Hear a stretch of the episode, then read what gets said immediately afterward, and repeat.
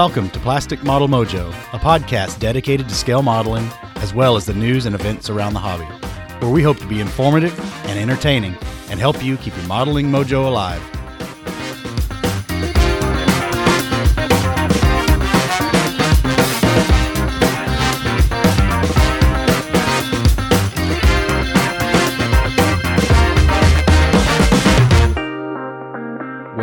Dave and I sure hope you're not too superstitious. We have managed to get ourselves up to episode 13.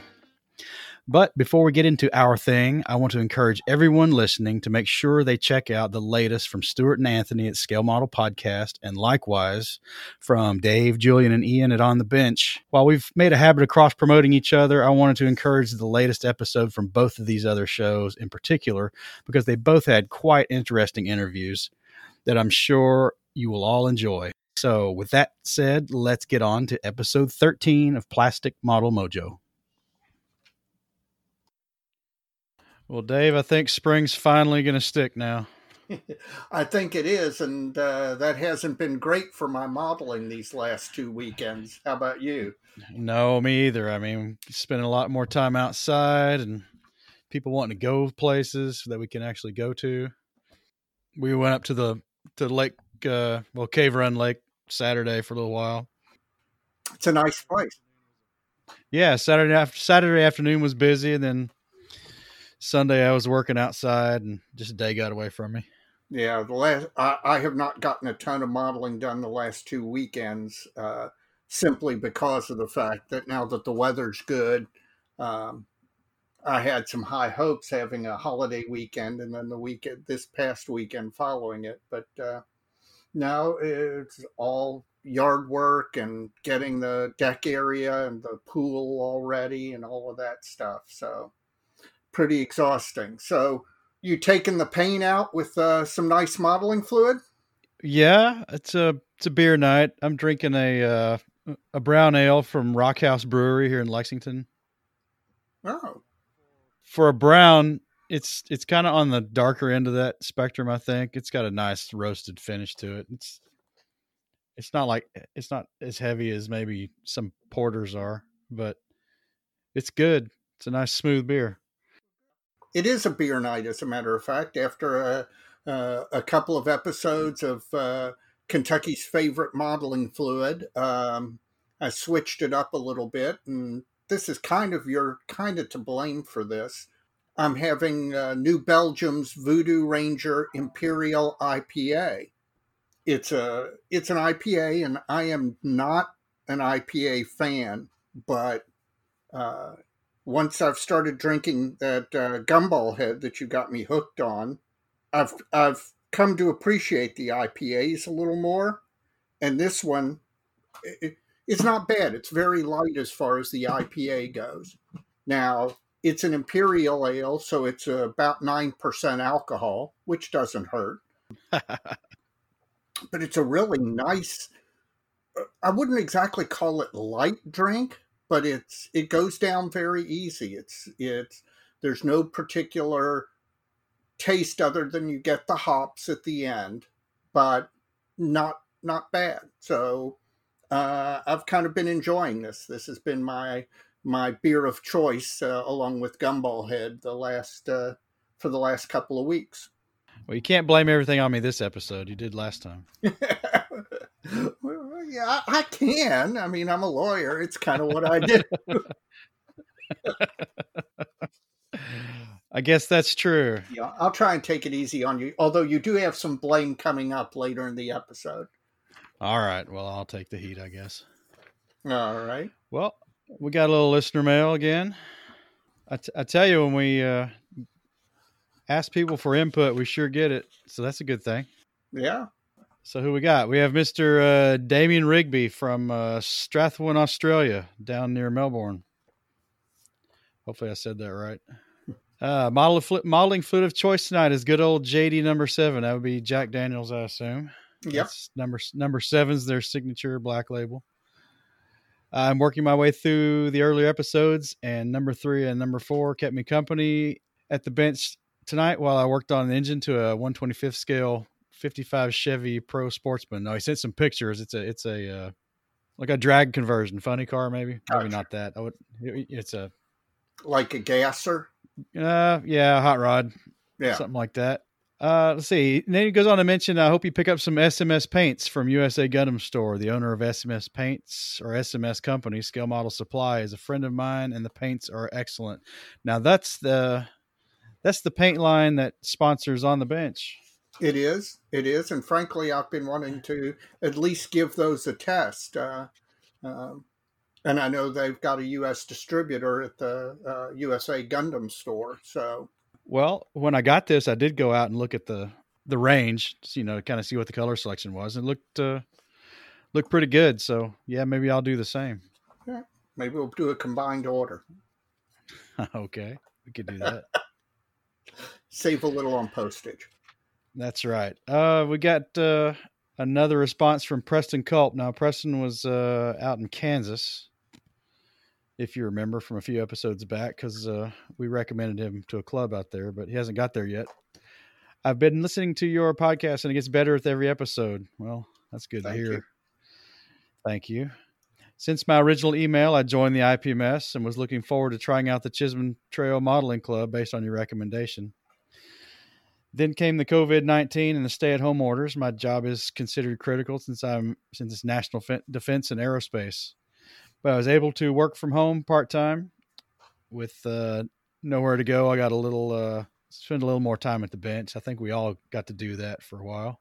And he, he sent some pictures, so I, I'm, I'm working. I've actually started working on the gallery. I, I was trying to collect all these in a folder on my PC so I can get them all into the gallery uh, at one shot. Well, I won't And- blame you for not having them up yet. Okay, thank you.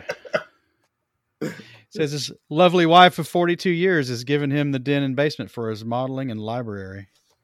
So he sounds like you. He's got a library. Good woman. Good woman.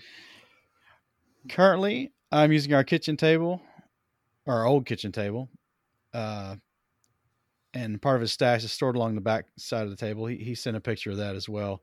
Um, he's got a tip in here for storing magazines, which I'm gonna I'm gonna skip to that. He takes uh, filing cabinet hang file folders hmm and cuts the metal bar or spanner across off the top of each side Yep. and, and that gives him two rails to he can hang two magazines. He drops the center of the magazine over that uh, that bar and I have- plops them down the fi- plops them in the file cabinet. I have seen that done, and that is an ingenious way to store them. I kind of store them in a similar fashion. I use these uh, uh, three hole punched magazine holders that are simply a strip of plastic with the three holes for a binder and then a slot in it. And you do the same thing. You open the magazine up to the middle, you slide it into the center, and then you can organize them in binders. But it's the same same general idea. Well, and I hope he gets to visit the Chisholm Trail IPMS chapter. But he's there. Sounds like they're probably in the same boat we're in right now with uh, our club, and just kind of Yeah. kind of taking a wait and see attitude where when we can all get back together. Neil Kegley, but uh, he didn't tell me where he's from, so I guess we'll have to not do that part. Or he can send it. He can send it in. We'll do it later. Really enjoying the podcast. I get my mojo from uh, your podcast as well as the guys down under at On the Bench. I just finished listening to your episode about modeling space. My wife and I both model. That's like the third one. Yeah, no. But we've moved into a smaller home, which presents some very interesting challenges. In our previous home, we had a full basement that allowed for plenty of room and options. Now, not so much. I recall one of you guys saying that you knew someone that was a traveling salesman that modeled out of a suitcase. Maybe down the line a bit, you guys could discuss the challenges of limited space modeling, how to deal with airbrushing, booth, etc., or maybe some, just some su- suggestions. Uh, I love aircraft and armor, and while 72nd has always been a favorite, aging eyes may move me to 48th. Now, I'm going to say something about that. I, it's kind of the opposite problem when I was in, into model railroading. Uh, you think you can go down in a scale and, and fit more in. Well, it doesn't work that way. You just it just expands to fill whatever space you got, regardless of what scale you Right. model in. So I think if I if I went from 35th scale armor to 16th scale, I think my projects would get more involved, and I would be trying to put even more ridiculous amounts of detail onto something. So Well, I I maintain that uh, if you look at a open up a 72nd scale kit and open up a 48 scale kit, I guarantee you you will find some parts in the 48 scale kit that are every bit as tiny as any part in the 72nd scale kit. There's just more of them because they've added more detail because they've got the ability to. So you end up modeling the same size pieces in many respects. I, I think that's true as well. Well, he goes on to say he's been modeling since he was a teenager and he's approaching 56 this summer, although he's been on a hiatus for the past 10 years due to space issues. But he's getting his ducks in the row and getting his tools, paints, etc., and uh, looking forward to getting back into it. Well, hopefully he figures out the space situation. You know, I, I don't know. I, have been fortunate. Not I used to model in apartments a lot, and I'd have to airbrush out on the patio or the deck or whatever the apartment I happen to be in happen to have. But that was before a spray booth. I, I wouldn't do that anymore. I don't think. I, you could always put the spray booth in a different part of the house that you had access to a window. I've been really lucky, other than uh, the uh, few years in law school. Um, uh, when I was in in the, the dorms at, at uh, the University of Louisville, I've always had a dedicated room to model in, and that's that's really been nice for me. Yeah. Uh, and lastly, this one's this one's interesting. This is from Jim Unger, who who wrote to us before, and he's the one who mentioned that uh, Salvino Jr. line of NASCAR kits that we talked about. I think I brought it up in the last episode. Yeah. Uh, Mike and Dave, to answer your question about licensing of the Salvino Jr. kits. Now, I'll say again, these these are all pre '90s classic American NASCARs, some some of the more famous drivers. But anyway, the Salvino in their name is Rick Salvino, who is the son of Ralph Salvino. Ralph was the motorsport race director from the early '60s to the late '70s and worked for STP. Well, that makes a lot of sense. Probably makes things a bunch easier. Yes, Rick also worked for STP and has many, many contacts in the NASCAR world. At this point, they have licenses with Petty. That's Richard Petty, uh, the estate of Buddy Baker and Junior Johnson, and the family of Harry Ranier, and just signed with the Blue Max Racing with the son of Raymond Beadle, which got us the mm-hmm. Rusty Wallace Pontiac 2x2 or 2 plus 2. Right. Uh, they have almost all the monogram molds from the stock car line as they bought those from Atlantis after Atlantis purchased them from Revell in the fallout of Revell going under some years ago. Salvino's plan is to use the molds from the monogram stock car line after cleaning them up, uh, along with creating new bodies to go with existing chassis and interiors. The only thing that didn't come over were the molds for the glass and tires. They have had to produce new units and will be cranking them out. Uh, they use power slide decals, which are the best for us NASCAR builders. I've not heard of those, uh, no. but he's used He's used J and J in the past, along with Blue Ridge, Wetworks, Yesterday's from uh, BSR out of Atlanta. Their plans are to have several Mopar kits uh, from the late '60s and early '70s coming out during the year and this year and, and 2021. The JR is Jim Roberts, who is the designer of the kits and has been friends with Rick for over 30 years. He is broadcasting a live video chat on Facebook every Saturday morning at 9 a.m uh, Central Daylight Time. Check it out. Now I've not checked that out yet, but uh, that's that's interesting. Um, this guy's guy making these kits who owns this company is, is sounds like he well his dad was a pretty much a who's who in in the NASCAR circuit sounds like, and he's kind of carrying the torch now. All right. Well, I'll take this moment to uh, uh, make my my usual uh, episode plea for anybody who's listening to take a moment when you finish the episode and go into whatever podcasting app you're using and please give us five stars give us a rating uh, like i said it's not an ego thing what it does is it causes the algorithm algorithms in the programs to push our uh, podcast up uh, so that new people can stumble across it and uh, uh, Mike and I have been watching the stats for the last uh, last few months, and uh, we're very pleased by the growth we've had, and we'd like to continue that growth. And we need your help to do it. So if you wouldn't mind, take a minute and and give us five star rating on whatever podcasting app you're using. We'd appreciate it. So, Mike, um, you and I were just bemoaning the fact that neither one of us has gotten as much done the last couple of weeks as uh, we've wanted to. But uh, I assume you have done some modeling. I've seen some photographs on uh, uh on the Facebook feed. So, uh, what have you been doing? Well, my airbrushes are fixed. Well, I've got a I got a Yay. hose for one and got got the other one fixed. So, starting to move forward. Well, since I got the airbrush fixed, I've got the uh, satin finish on the Zis 2 anti tank gun. Haven't started any more weathering yet, but uh, not before more repairs on that little guy, though. Uh oh. Somehow, somehow it fell. It fell off the bookshelf of my workbench, which is about an 18 inch fall down to the work surface. Oh. And somehow Somehow, only the lower gun shield and one of the wheel mounts broke off and broke off cleanly at the glue joints. Uh, nice. Luckily, no photo etch or any of the other stinking detail work I'd done was damaged. I, I, don't know how it fell off. I don't know if the the skewer it was on was too tall, too or too tall, and it just tipped over, or might have had a little thirteen year old help by accident. couldn't couldn't get a confession.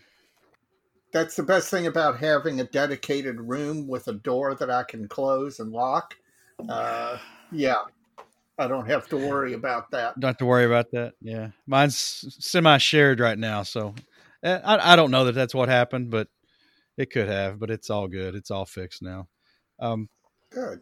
The, the other one I've been working on is the the actually the the E16A1 Paul in this Fujimi aircraft catapult combo I'm working on. Um, mm-hmm. The the catapult's kind of at a a pause until I figure out how to cable it, and I'm still kind of working through that. But uh, with the Paul, um, I've got the wings together and got the seams all worked out of the wing halves, and I've been working on the and the cockpit what there is of it, there's not much in that kit. Just seats and a right uh, control stick. A that's floor. about it, and a floor. Yeah, so that's all together yeah. and and and painted. And I've I kind of feel like I want to have the the rear the main span of the rear canopy open. The the, the kit includes a a full greenhouse and, and, and it also has a, a second one that's got the the rear section telescoped up into the into the forward part where you can have the the uh, rear gunner radio operator position open. So I've kind of been scratching some structure inside the inside the fuselage in there, and I made the the stowed ammo drums for the for the machine gun, and then I've got to do. There's an instrument on the on the opposite side of the aircraft along the fuselage wall. I, I, I suspect it's another piece of radio equipment. Um, and I've got to do a little work on it. And then I'll paint that and weather it. And if I like it, if I like how it looks, I'll I'll go with the open option. If not, I'll just close it all up. we won't have to worry about it. Speaking of the canopy, does anyone make a canopy mask set for that aircraft? Yeah, Montex makes one. So oh, I need good. to pick that up. Yes. And and then there was there was another what what is that Japanese aviation site you were talking about uh, a few, a which, few episodes. Which one? J, J Aircraft or no Arawasi? Arawasi, that's it. Yeah, um, Arawasi block. I I was searching for something that kind of got me onto their page. They had a, a canopy mask from a company called Dead Design oh, Models. Bad bad guy. Oh, bad guy. Okay. Which I think's defunct. Yeah. I don't anyway, they they had a mast set that had both the full greenhouse and the retracted canopy masts for both. Huh. But I think most of it's the same anyway. There's just a couple that right. get smaller when it's all telescoped together. So, um, I I should probably be painting the fuselage interior this week, and maybe maybe get the fuselage halves together. I don't have much work much more work to do it. I'll probably put some masking tape seat belts in it or on the rear seat or something. That'd be about it. Not trying to do too much on it. That's what I've been working on.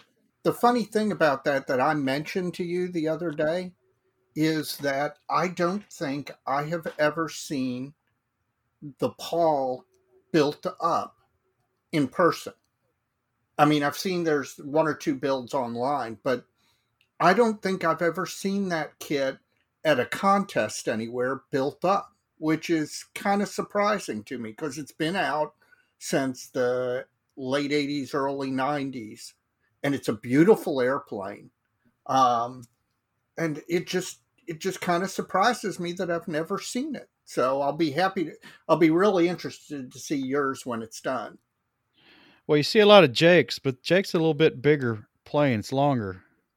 Jake's a three seater. Mm-hmm. Yeah, I, you know, there's no, there's not a lot out there on this aircraft. I don't think. Maybe, maybe that's it. Yeah. It was it was kind it was kind of short lived, but they didn't make many of them. They didn't get a lot of use. Yep. So that is that, true. That's probably that's probably why. And you, what are you working on?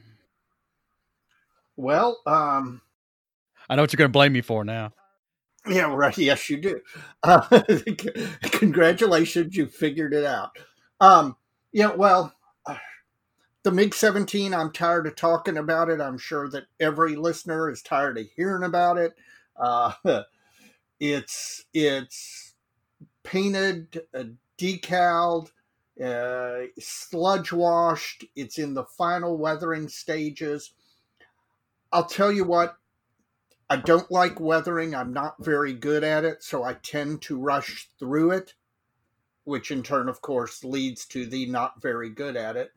Um, Took the words right out of my mouth. A lot of the videos that uh, I've been watching on YouTube lately, you know, night shift and stuff like that, and those guys really put a lot of effort into weathering. So I'm trying to slow down a little bit and put a little more effort into it, uh, see if I get a better result. Now, the aircraft itself in real life really wasn't that heavily weathered, so I'm not going to go crazy, but I'm trying to be a little more detailed about it. But that's almost done, and hopefully by next episode, I'll be able to tell everybody it's done, and, and you'll never hear about it again. Um, the Biber, the little uh, German submarine, is been completed. It's built. It's primed. Uh, it's firmly into the paint shop. I'm I'm cleaning up a few uh, little areas that needed clean up, and then it's going to get paint. So it moved off the bench, which left my construction uh, left me without a kit under construction. So uh, since I've sucked uh, you into uh, 72nd scale aircraft, I thought it was only fair that I uh, step into your genre and uh, build a 35th scale kit, uh, armor kit. Well, I've asked you for rec- recommendations, and you recommended the Trumpeter M30 122 millimeter gun. And so I have just broken plastic on it. I've cut out just the first few parts and glued them together. And I've realized something, and I want to know if if you experience it might not be the same with what you're going through building a 72nd scale aircraft, but I'm building this artillery gun, and I don't know what the parts are in real life. I'm not. I mean, I you know I know what a barrel I know what a barrel is, and I know what wheels are, and yeah, I can figure out some of the other stuff but there's a lot that I don't know what it is. And so it leads to questions of should this scene be eliminated or should it actually be there on the real thing? Um, you know, what's going to be hidden later that I don't have to worry about cleaning up or, or it's just, it is a wholly different experience. and definitely takes me outside my comfort zone uh, when I'm building something and don't know what the parts are in real life and what they do and what they should look like. Now, obviously, I've gone online and looked at reference, and there's a lot of these things preserved around, so I can see a lot of them. But it is a little bit different. It's a little bit uncomfortable. And I'm blaming you for that. Well, I get that, but uh, this this airplane now the catapult's another story, but it's no, it's mostly truss work and looks like a bridge basically. Uh, right. But the air the aircraft doesn't have a lot of parts. This one doesn't anyway. Um, right. But the things that I, I'm finding challenging about it, or anticipating finding challenging about it, is that so much of the the shape is important it, you know, it's an airplane. Right. And what I mean by that is is there's a lot of a lot of curves and thin edges that you could really screw up if you're not watching what you're doing sanding. Yeah. And would would dramatically change the, the look of this thing. Yep. That is so, that is definitely something you've got to pay attention to. So So that's where I, that's where I'm at with this. Yeah. Well, the M30 is just barely started, so I'll post. Uh, we'll post some episode pictures to go along with this episode, and you can see just how early in it I am. Um, the other thing I've noticed is with that M30, the trumpeter instructions are they're not bad, but they're the the sequence and the way it flows on the page is a little bit different.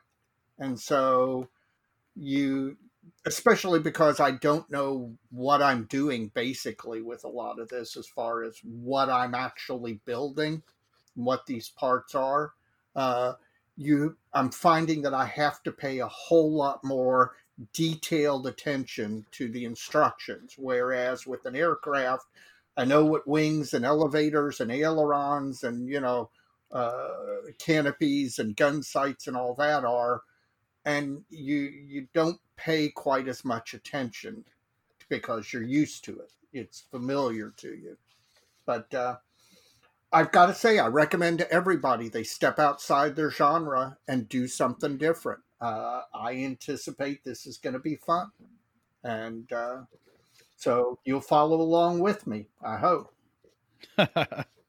Anything else?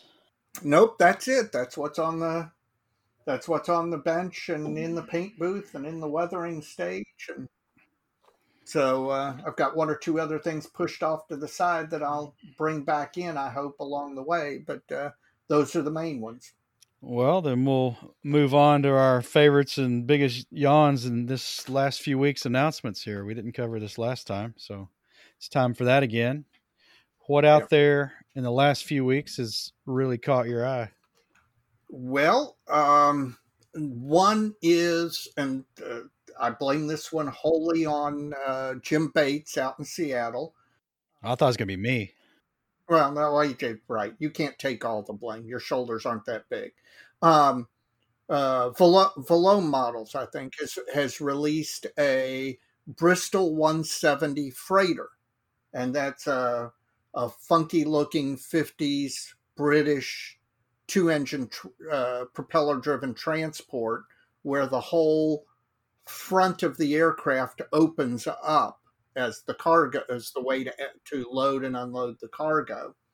Uh, the Canadians use these, and Jim sent me some photographs of uh, Canadian Sabres, basically F 86s, taken apart, and they use this Bristol 170 to transport them. And so there are some really great pictures of one of these Bristol 170s with a disassembled uh, F86 stuffed into it, and it would be an it would make a great it would make make a great build. And uh, I'm trying I'm trying to encourage Jim to do that because uh, if he does it, then I don't have to. But uh, it's a neat looking airplane. kind of it's one of those things that's so ugly it's neat looking. So uh, that that kind of caught my eye. How about you? Uh, my first one's from ICM, and this one's a little strange for me. It's a uh, a Royal Navy Armored Service uh, Model T armored car from uh, World War One. And the reason this one kind of caught my eye is it's it's it's small with a lot of flat surfaces on it. Mm-hmm. And it looked it looked like a fabulous subject to start experimenting with some paint techniques again. It just the the shape of the thing is it's it's it's it's a you know it's a Model T truck that they've just built an armored box. It's got an open bed that they've got a, a tripod mounted machine gun in the back of, and the driver's compartment's a little looks like an outhouse. It's just a it's just cabbed around the driver's seat, essentially. Uh. But the, the sides and the and the hood and, and all it's all flat, just all flat angled surfaces, and I it's like you know I could try a lot of cool stuff on that. Now, I'm I may pick it up if it's not terribly expensive. ICM it probably won't be. So yeah, I may grab that one. That looked that looked interesting to me just just for the sake of trying some different painting on. It, it you know it's small too, that which would hopefully the build wouldn't be too drawn out, and you could get right to it. Yeah. Got any others? Well, you know, a, comment on the, on that one first. There is something about armored cars that I just love. Um, everything from the early World War One stuff up to the World War Two stuff, all the way up to some of the stuff that the Russians operated uh, back when it was the Soviet Union. Um, I just have a thing for that. I, I really like armored cars, so anything that like that always catches my eye.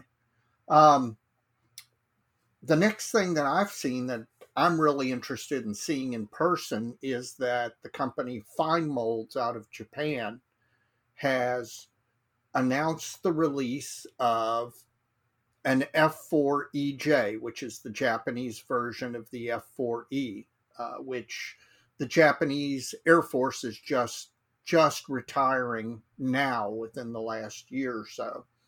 And the pictures of the molds and the sprue shots and stuff like that, the kit's not been released yet, but a lot of the the parts images have been teased and god that looks good and we really haven't had a new f4 kit maybe with the exception of Academy, I don't think we've had a new new F4 kit in 20 years. So, you know, all of the previous F4 kits have missed that generational change in molding technology that has happened. Um, and so I suspect this one is going to be hugely popular. And uh, I can see why. I mean, even if you only wanted to build the Japanese versions and not anybody else's F4s, um, the Japanese have some very colorful F4s over the years, and they used them as aggressors.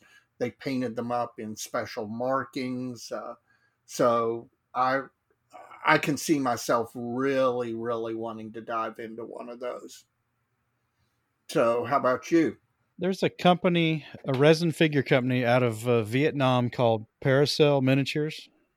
I think that's how you say it. Mm-hmm. Um, they just came out with a, a, small series of GIs, and this they're really fabulous looking winter winter period. They've all got long coats on and scarves and that World kind War of thing. II. Yes, World War II. I, I, thought they're really neat. I don't, I don't know if is something I would end up with or not. I don't do a lot of Western Front subjects. I, that could change, I guess. But this company, well, some of their early stuff was all like post-apocalyptic zombie kind of stuff, but then they started doing a lot of uh, Vietnam War, particularly the. Um, they've got a bunch of a bunch. They have they have several sets of uh, Vietnamese civilians. They have a lot of uh, North Vietnamese army from the from the war period, both infantry and tank crews, and that sort of thing. They they got some some American figures as well from that period. So they've done a lot of unique things that have not really been touched on by a lot of the other companies. But these, in particular, uh, these these winter clothed GIs look really really nice. So I'm gonna have to get out and see if I can find a review of their figures, and I don't know, maybe I'll pick them up. Hmm. You got anything? You got cool. anything else? Well, my yawn is Hasegawa Hasegawa has an Su thirty five kit. I love the Su thirty five. It's a great looking airplane. I, I'm into Russian and Soviet aircraft post World War II. So normally this would be in my wheelhouse, except the version they have released is the Su thirty five UAV version, where basically it's an Su thirty five, and where there's a cockpit, they've just got a fared over in fuselage insert. And this thing isn't real, at least as far as I know. Um, it's kind of another one of those what ifs. It looks cool because the S the Su thirty five looks cool, but you know there's so much out there that that we really could use that it just it's it it's a yawn for me it just is, and and really it shouldn't be simply because it's generally in my wheelhouse. Now, didn't they do an A10 as well? They did the same thing with an A10. Yes, that's what I thought. I couldn't remember if it's Hasegawa or that, not.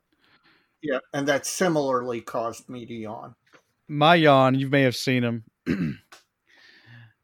Vallejo's come out with these this line of stencils, and I don't know. I, am not feeling it. I, I, just don't see the usefulness for a large percentage of what these things are for. Um, there's like wood grain and splatters and spills and things like that. That I'm sure someone would do something fabulous with these, but uh, it won't be me probably. I just I, I would never approach the things they're they've stenciled with a stencil. I, I just I'm not sure this is I think it's a miss. I, have you seen them? Yes, I have, and I, I I get the same feeling out of them. It's like, why would you use a stencil for that when there are several different techniques that already exist that really look good if if you do them. So I, I agree with you. I, I'm not exactly sure I think it may be looking for a shortcut where one doesn't exist. Uh, maybe, and you know, there's a lot of a lot of those uh, uh, texture and mapping type stencils have come out lately. I've got the Uschi mm-hmm. van der Rosten set, but I think AK yeah. just did one, and and somebody else is is doing one. I, I just seems like maybe stencils are a hot topic all of a sudden amongst all these competing paint and finish companies.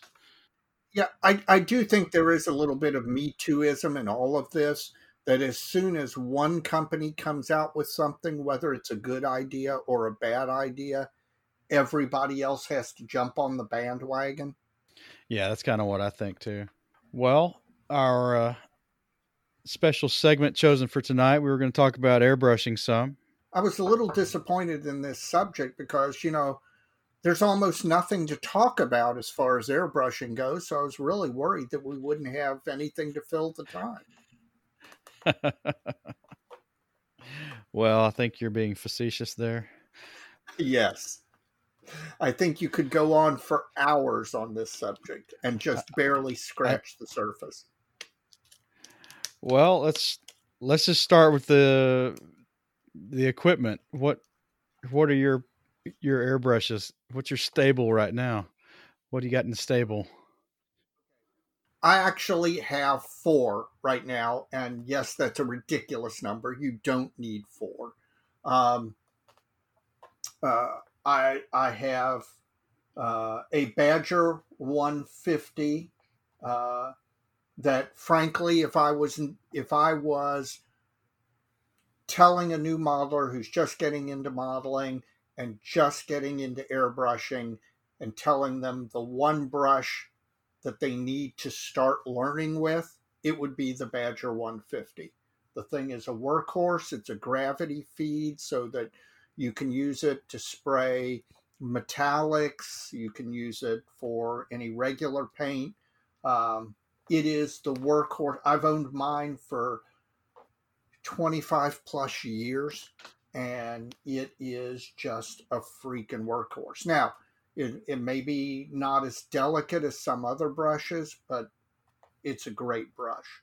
Um, I own an Iwata uh, uh, uh, Infinity, uh, and uh, it's very nice brush, very well engineered. Uh, I own a Badger Velocity uh, uh, that is a fantastic uh, gravity feed as opposed to the one Badger 150, which is a suction feed. The Badger Velocity is a gravity feed, and uh, but it's it's really really nice. I, I've for the price of the brush, I have been impressed at how good it is.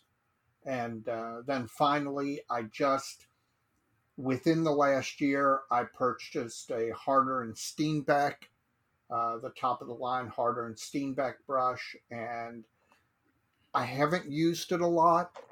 Uh, it's very well engineered, it's very delicate. And boy, when you get everything tuned in, you can do some stuff with that brush that is hard to accomplish with almost any other brush. Um, but I haven't gotten enough uh, enough uh, uh, experience with it yet to be fully fully informed on it. But I own four brushes. You don't need four brushes. I I frankly think that if if you're just starting out with airbrushing, a Badger 150 is a great way to start. And then as you get on, uh, you need to pick up a gravity feed brush somewhere along the along the line if you're going to start doing more delicate fine work. Um, but I think that's all you really need. And so I've got four of them because, you know, it happens over the years. How about you? Well, I too have a Badger 150, and up until very recently, that's the only thing I've I've I've used. I, I agree with you. For somebody starting out, I, I would probably start with that one. I would start. I would give. I'd give the single action the complete skip over. I wouldn't yep, start there. I don't. Yeah, I agree. I would. I was I would start with a double action airbrush. Now, double action we mean there's there's two trigger motions. You depress the trigger to start the airflow, and you pull it backwards to open the the paint channel. So, whereas a single action airbrush, the button the trigger only starts the airflow, and you have to move the needle manually. But you know, I used to I used to use a, I used to use a Badger 200 for a while. That's what I started Me on. Too. But once I got the 150, uh, never really touched those those guys again. Uh, eh, for the 150s, that's especially true in North America. I think I don't know. You get outside the United States, what the Badger distribution starts to look like. Because I, I, don't know either. That's you, a great question. And eh, that's it's a very serviceable airbrush. It's not invincible, as I've proven, especially the last month or so. I've had to. Well, I, I had a I had a had a part failure, and then in replacing it, I damaged something else, putting it back together, and had to wait another week for that to come in. But uh, uh, very easy to maintain, and and I didn't utilize it, but as you know, because you've told me numerous times that um, for a small fee, you can send it in and have the thing completely overhauled. Yeah, that is the that is one of the great features of Badger airbrushes is for for like 12 bucks you can mail them once a year you can mail them your airbrushes all of the all of their Badger airbrushes that you own and they will completely rehab them clean them to lubricate them tune them back to factory specs and mail them back to you. And when they come back to you, they are amazing. And I have done that nearly every year with that 150 and it just it takes a licking and keeps on ticking. It's a great airbrush. I love that feature. Now I've got a second one now, thanks to you, because you used to have five airbrushes. Thanks, Mike. Thanks for, for ratting me out. and it it's a uh, what is it? It's a, a Skybo. Skybo. It's an Iwata clone. Yeah, it's a an Eclipse, I think. Iwata right. Eclipse. Yeah. And I, I got a you know all my hoses are Badger hoses, which have the small eighth inch fitting on them. So I had to get a, a, hose adapter, and it just fit on the bottom of the airbrush, and then took my Badger hose after that. I, I played around with it the other day. I've not used it much yet. I'm, I'm going to break it out again on on this uh, this uh, E16 aircraft and yeah. try it out again. But uh, it's a gravity feed, so that's the big difference for me. Is, is that the, uh, the the 150, the Badger 150 is a siphon feed, and I'm just used to that. So we'll have to see how it goes.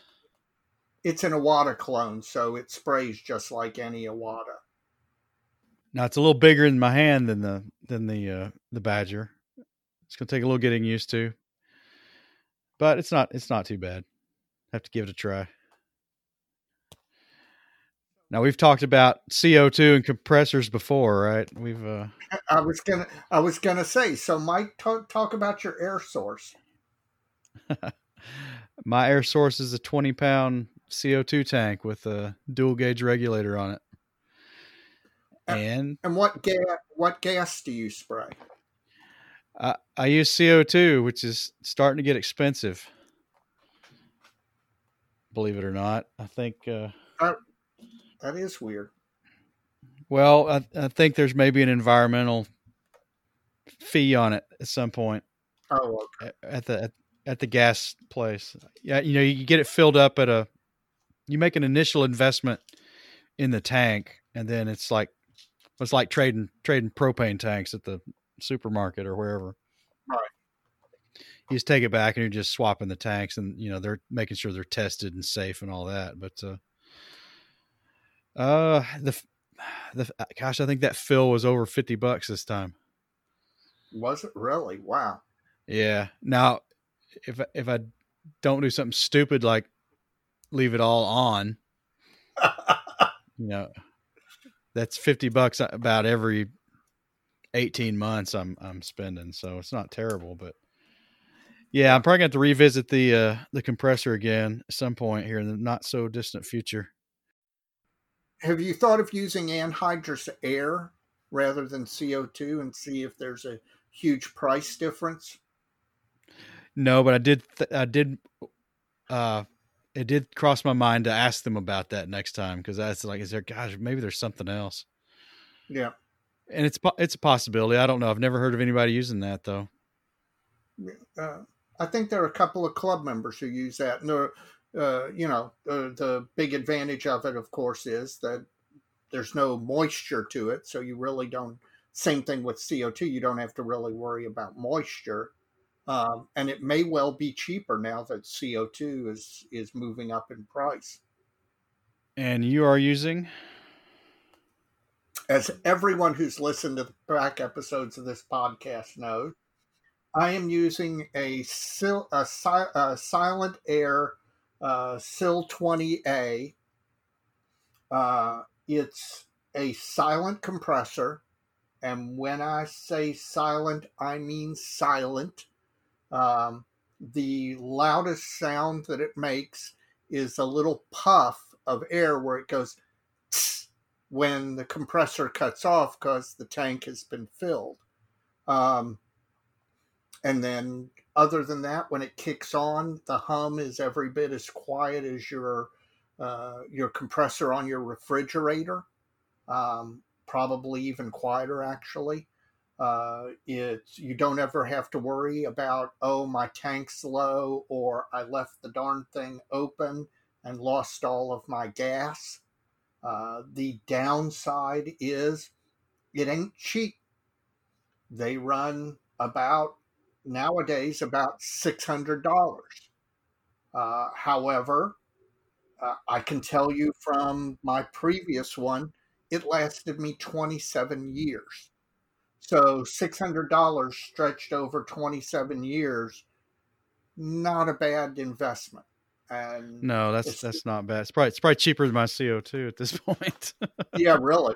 Uh, and so, you know, when mine finally gave my old one finally gave up the ghost, I had zero hesitation about going and getting another one. I mean, I I didn't like to dig into the wallet like that, but uh, it's it's just awesome, and you can get a nice steady flow. You don't have like a lot of little cheap compressors with no tank. You get air pulsing as the as the compressor generates uh, pressure uh, with a with a silent air with a a, a, a tanked compressor. You don't have that problem, so you get a nice steady stream, and you can fine tune how much pressure you're pushing out based on what you're painting, what what what paint mix, what paint type, uh, all of that stuff. So I can't sing the praises of it high enough. I love it. Now, for the safety side of this, we we're we both have invested heavily on the spray booth side of things. Yep. Now I'm using it's a sheet metal fabricated spray booth uh, made by they're out of business now. North Coast Hobbies. Oh, okay. Uh, they were the ones that used to advertise in the back of Fine Scale, and it's got a big, uh, big squirrel cage blower on the back of it, and I vent it through an out vent it through an outside window, and it takes a standard furnace filter to kind of keep the heavy stuff up from accumulating on the fan. Uh, what one thing I would recommend if people are piping their a spray booth out of their house or or whatever, um, I've used straight sided four inch standard HVAC tube ducts. Uh, you know, I, I, see a lot of pictures. A lot of pictures, pictures folks have sent us, and I see them online where people are using like a corrugated dryer hose. Uh, static pressure problems. Yeah, it's a big static pressure problem, and you're really you're really limiting the the ability of your fan to evacuate your spray booth using that kind of a hose on your on your spray booth.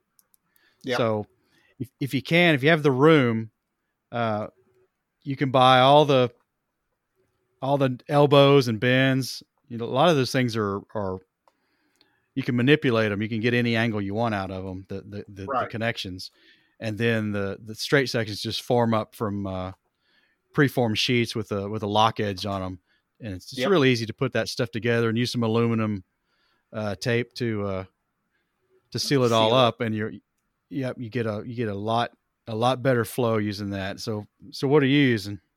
Well, as a matter of fact, uh, it's funny you mentioned that because I was going to bring that up. I'm using uh, the my air booth is called a Pace paint booth, a Pace Pace, uh, P A C E, Peacekeeper paint booth. They come in three sizes, uh, two different 24 inch booths, and then a 36 inch booth. And the 36 inch booth now costs like $700. Uh, Pace is still in uh, in business. Their website's pacepaintbooth.com. Um, but back when I bought it is just when he started manufacturing these things. It's made out of sheet metal. It's got a, a squirrel cage motor. Um, and I think I picked mine up for $295 many, many, many years ago. And uh, the thing is fantastic. It's a great, well made, well done paint booth. It's the same thing. It uses standard air uh, air replaceable air filters. Um, back where I've got a very short run here uh, to to vent my booth to the outside.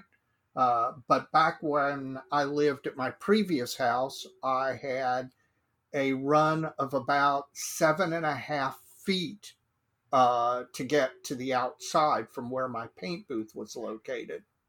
And I I quickly discovered that you can't use the corrugated uh, uh, dryer venting that you had to go with the four inch, uh, uh you know, round four inch straight sided uh,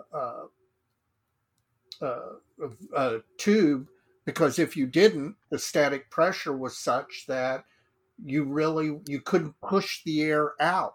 Uh, it's amazing how quickly static pressure over a distance causes a problem. So, um, if you're venting your paint, paint booth, my recommendation is exactly the same as yours, unless it's a very, very short run. I mean, of more than a foot or two. Uh, uh, I would definitely go with the um, the slab sided aluminum circular uh, um, uh, vent uh, vent tube.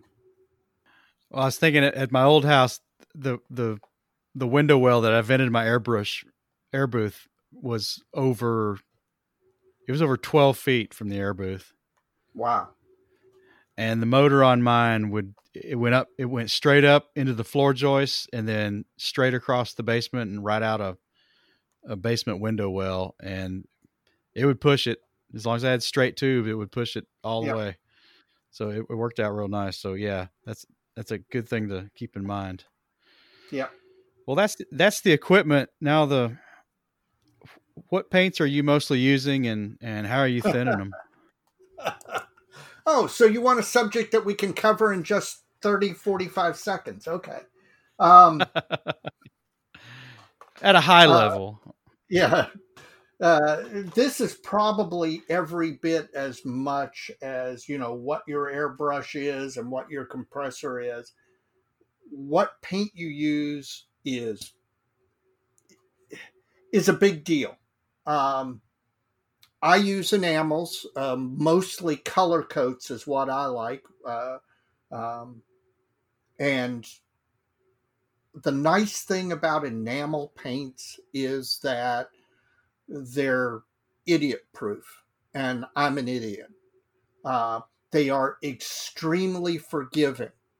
Uh, you, you know, mixing ratios don't have to be you know you don't have to use an eyedropper to get just the right number of drops of each component uh, you know oh about about 30% thinner about 70% paint uh, you know mix it up heat it up a little bit spray it and that is one adva- another advantage of using enamels is you can heat them. And like on a, a coffee warmer a coffee cup warmer.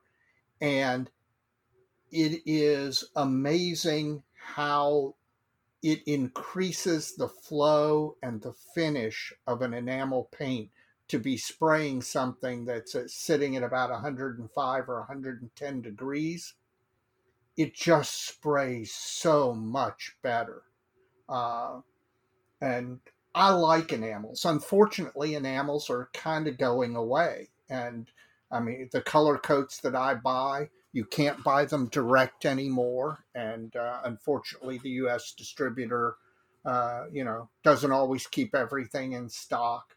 Um, I've been experimenting lately with uh, AK's uh, lacquer acrylics. They're acrylics that you can thin with lacquer paints um, or lacquer thinner, um, unicorn tears. Uh, uh, I really I really like it.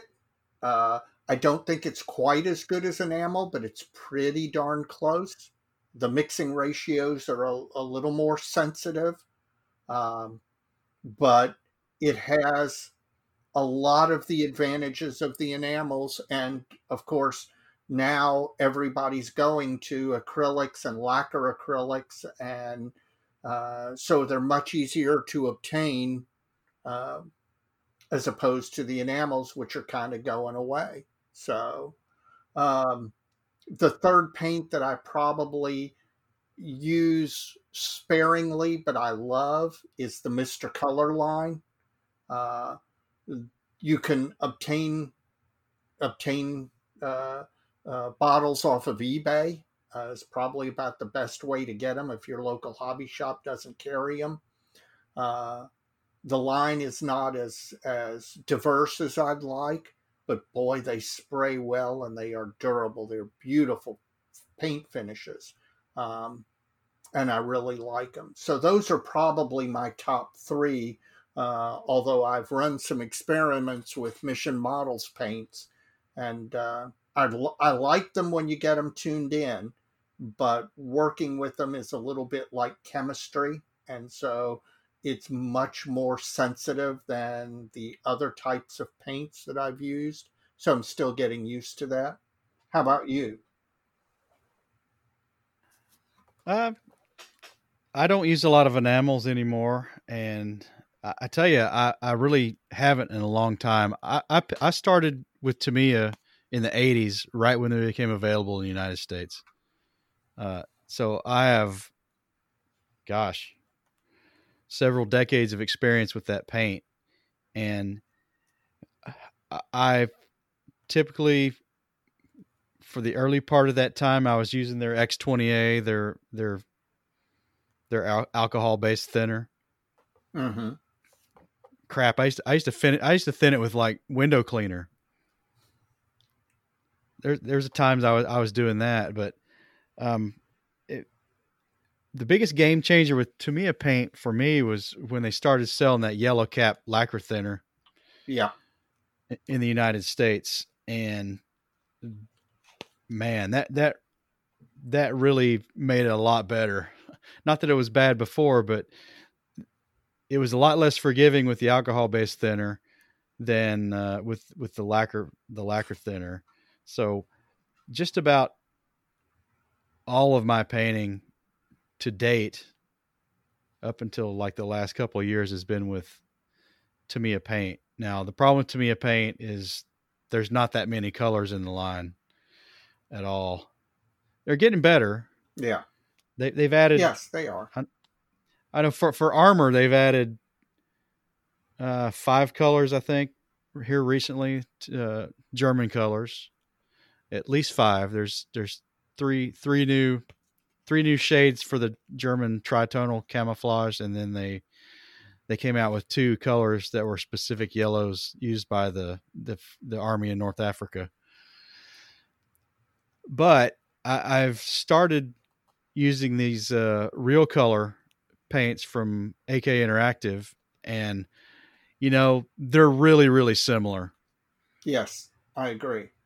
And some of their colors are are really great, and uh, I, I think I'm going to like those. I, I, on the Zis, I've used a little bit of their their one of their Russian greens, and I think I'm going to pick up a, a few more colors for the the Bofors project I've got going. That it's kind of sitting static for a while, but um, even with that, I'm using using the Tamiya lacquer thinner to thin that with. Yeah, I use the and, Mr. Color leveling thinner, the Unicorn Tears, and same thing. Which is something I want to try. Uh, if no other reason, the bottle's so much bigger. Yep. The 400 milliliter bottle. Yep. You can get them off Amazon. Um, I've also been experimenting with the Mission Models paints, and I agree with you. But that's probably probably a topic for a different discussion. Um, those those paints are are really nice, and uh, and I, am starting to like them a lot more than I did when I first started using them. I had to get some help from uh, Mr. Miller out at Model Paint Solutions to get me get me on the right track with those paints, but uh, still kind of kind of figured out now. I'm, I'm, using I'm using Mission Models paints on the interior of this of the aircraft I'm working on, so we'll see how that goes. But with those, I'm I'm pretty much using all the, the Mission Models products to to thin and to to paint those. But you know, like you said, it's a little bit more of a chemistry kind of experiment for for a new user, and right that's a whole different ball of wax. I don't have enough experience to talk about it too much yet. It's, I guess that's really what I'm saying. But yeah, Tamiya and the AK Interactive. Now I've not used I've not used any of the the Mister Color line, and I was thinking about for this aircraft to to pick up a couple, but I already bought the gray and the green out of Tamiya's line. Now they make it. They make the propeller brown. Maybe I'll get. Maybe Yeah. I'll get that one. well, I'll tell you what the, the Tamiya line. Uh, a my the bane of your my existence is uh, trying to brush paint a to me anything any of the Tamiya paints. They're awful for brush painting. Uh, don't even try it. The I agree with you. If you thin them with either the Tamiya lacquer thinner or the Unicorn Tears, the Mister Co- Color leveling thinner, it it sprays beautifully. And Tamiya has, especially if you're building Japanese aircraft, they've got pretty much all of the Japanese colors covered.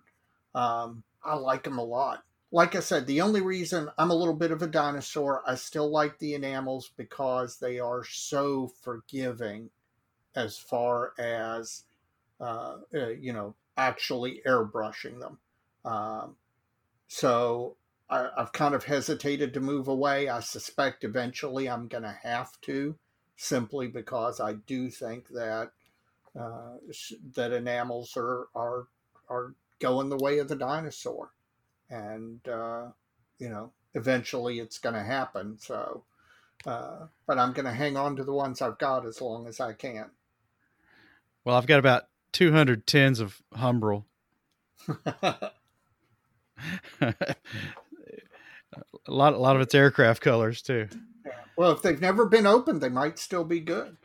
Uh, they they're still good. They're they're pretty old. They're from the uh, their authentic line, which is they've not been branded that way in, in 20 some years. So At least, at least. at least.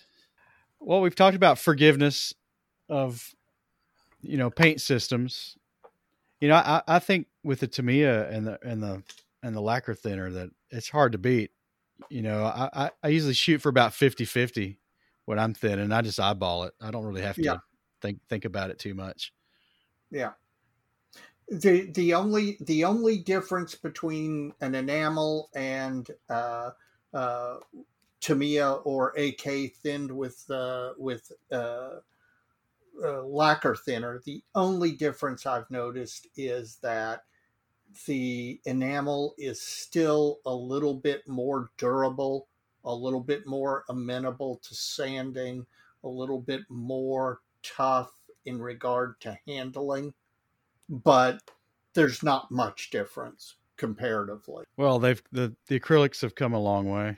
They really have. Anything else we need to talk about with airbrushing tonight? Well, uh, I mean, there's certainly 10,000 different things we could go into uh, gloss coats, flat coats, uh, these weird wizards out on the internet who can brush paint and make it look as good as an airbrush finish. Uh, and there are some of those people out there, and I'm pretty sure they've sold their soul to the devil because I don't see how some of these guys do it. I do think airbrushing will increase your satisfaction in your models, your own personal satisfaction in your models, because it does. I mean, it's in miniature doing what in general they did to the real prototype tank or or airplane or whatever. And so for most of us mortals, I think it helps you achieve a better finish, a more realistic scale finish. Um, the only piece of advice I would give people about airbrushing is do it and do it a lot. Um, airbrushing is not like riding a bicycle. If you have not airbrushed in six months and then you go back to it, um, it's it's it's a skill that atrophies over time. And a lot of the great builders that you see out there, they're painting all the time. They're airbrushing all the time. And so you get super comfortable with it. Um, the only other piece of advice I've got regarding airbrushing is that, and this is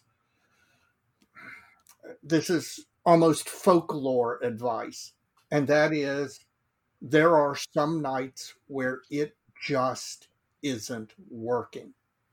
That you can't get the airbrush to spray, you can't get the paint thinned just right. It just, you know, you're you're loading up your airbrush, you're starting to to to run some paint on your test area before you paint your model and you just can't get it right. There's no good reason for it. It's just happening. It's not you're not That case, walk away. Clean the airbrush out, shut it down, and walk away. Because if you know, like they said, if you push a bad position, you know, you'll you'll end up screwing something up. And I don't know why that is, but there are just some nights that it's like that. Not just airbrushing. Could, could be I a lot of things, but yeah, I, I, I have a walk away night. Luckily, not that often, but I, I agree. It's best just better to stop than get frustrated and do something stupid. Like they say in Top Gun, don't push a bad position. Select zone five and escape. So, uh, anything else, Mike, or do you want to go to your shout out? I guess it's time for shout outs. We're about an hour and 15 into this. So, yeah, wow. Time flies. So, uh, who do you want to who do you want to shout out? Uh, I'm shouting out Mr. Groves, Mr. Inchai, Jeff. Good guy. Uh, yes, he is. You, if you remember last episode, you I asked for some information, then you doubled down and told told whoever's listening to send me all the information they could on Japanese catapults, etc. Well, Jeff boxed up some of his Imperial Japanese Navy books and just mailed them to me. Probably had your help. He did that. Yeah, he'll do that. He's a good guy. Which was very generous, and I'll get those back, Jeff, as, as soon as I can. Um, he had already post-it noted the uh, catapult pages, which was nice. And there's a couple in there that had some pretty good information, but they're not quite the same type that's in this Fujimi kit. But uh, definitely looked like one of the Hasegawa catapults. So I'll keep that in mind. I'll, I'll make sure I copy all that stuff. Uh, in addition, he sent me a book, one of those Kagero from Poland, those 3D super scale, super drawing yeah. series books uh, on the heavy cruiser Tone. Mm-hmm. And it's got some really cool CAD renderings in it, and not so much of the catapult, but it's got the positions for all the 25 millimeter anti-aircraft guns, and that uh, that pit road kit of the triple triple mount 25 is is on my my short list of things to buy. As soon as I can find a deal or have enough stuff to order it from Hobby Link Japan, I'm I'm going to pick that gun up. And there's somebody makes an aftermarket set to fix a couple of things. But for for a way to display the gun, there's some really cool. Um, I call it a parapet. It's a it's a raised circular platform. Yeah, with a lot of gir- girders and truss around it, and some some mesh around the the parapet to keep you from falling out uh, in the heat of things. But uh, there, there's a couple I've picked out that look like a really good, not not too difficult scratch project as a way to actually display that that that model, which I think would be really cool. Um, he also sent me another book I'll mention. Um, it's the, another heavy cruiser, the Take- Takao. Yeah. Uh, it's from the Anatomy of the Ship series, which is nothing but you know page after page of line drawings. Yeah. Um, you know they've got the full elevations and they've got the the you know the, the deck looking straight down, but then they break out all the cross sections and then all the fittings, all the weapons fitments and everything are are, are parsed out into individual pages and sections of this book. And in it are line drawings for all the armaments. And back to this pit road kit, um, there's line drawings for the the single 25 millimeter, the double, and then the triple barrel versions of that gun. And in addition, there's four views of the the watertight on deck ammo lockers that are positioned all around those guns all over the ship. Uh, basically what I'm getting at is I've got everything I need to build that build that gun the way I would want to do it and thanks to him, thanks to Jeff for sending me these books because it's kind of got me excited about that project. In addition to the catapults. Five, five years from now I'm going to be laughing my butt off when uh, Jeff Groves gets you to build a 72nd scale scratch built Japanese seaplane tender. There you go. He'll get you, man. Well, who are you shouting out? Well, uh, I want to shout out first and foremost uh, IPMS USA, um, the national organization of the International Plastic Modeler Society, United States branch. Um, uh, now, uh, I will disclose I'm the recruitment and retention secretary for the national organization. So uh, my opinion here is not unbiased. But in addition to joining your local club, if you join IPMS USA, the national organization, you'll meet a lot of great modelers. You'll have a, more resources for interacting with other modelers. Um, it's it's a great organization and it's worthy of your support. So if you haven't looked into it, go to ipmsusa.org and take a look around, and I'd encourage you to join. So, uh, what's your other shout out, Mike? You got one? No, just just Jeff. I think he, okay. he gets well, it all. One, okay, well, he, he he did you a solid. He did. He did. I've got one more, and that is Hussar up in uh, Canada. Um, Hussar makes a lot of resin products, mostly for armor. And one of the things they make what is the uh, the one of the downfalls of the Trumpeter M30 kit is it comes with those stupid rubber wheels. I do not know why any manufacturer still does that, but they do. Well, Hussar makes resin replacement wheels both for the gun and for the limber. Um, and I interacted with the owner over email, was able to uh, uh, confirm the stock, confirm that they were able to ship into the U.S. despite the coronavirus, and uh, place an order. And uh, um, a very smooth transaction, very very good to deal with. And uh, now I'm just going to wait, hope that Canada Post doesn't lose them and the USPS gets them to me. And uh, it's not like I'm going to need them anytime in the in the next couple of days because I'm still far away from that point. But I want to shout out good customer service, nice website, um, Hussar Productions. Straight straight from Hussar. Yes, straight from Hussar. Yeah, they've got a website. That's good to know. I think that's about everything, Mike. Until next time, Dave, there's so many kits. And so little time, Mike. You take care. All right. See you next time. See you.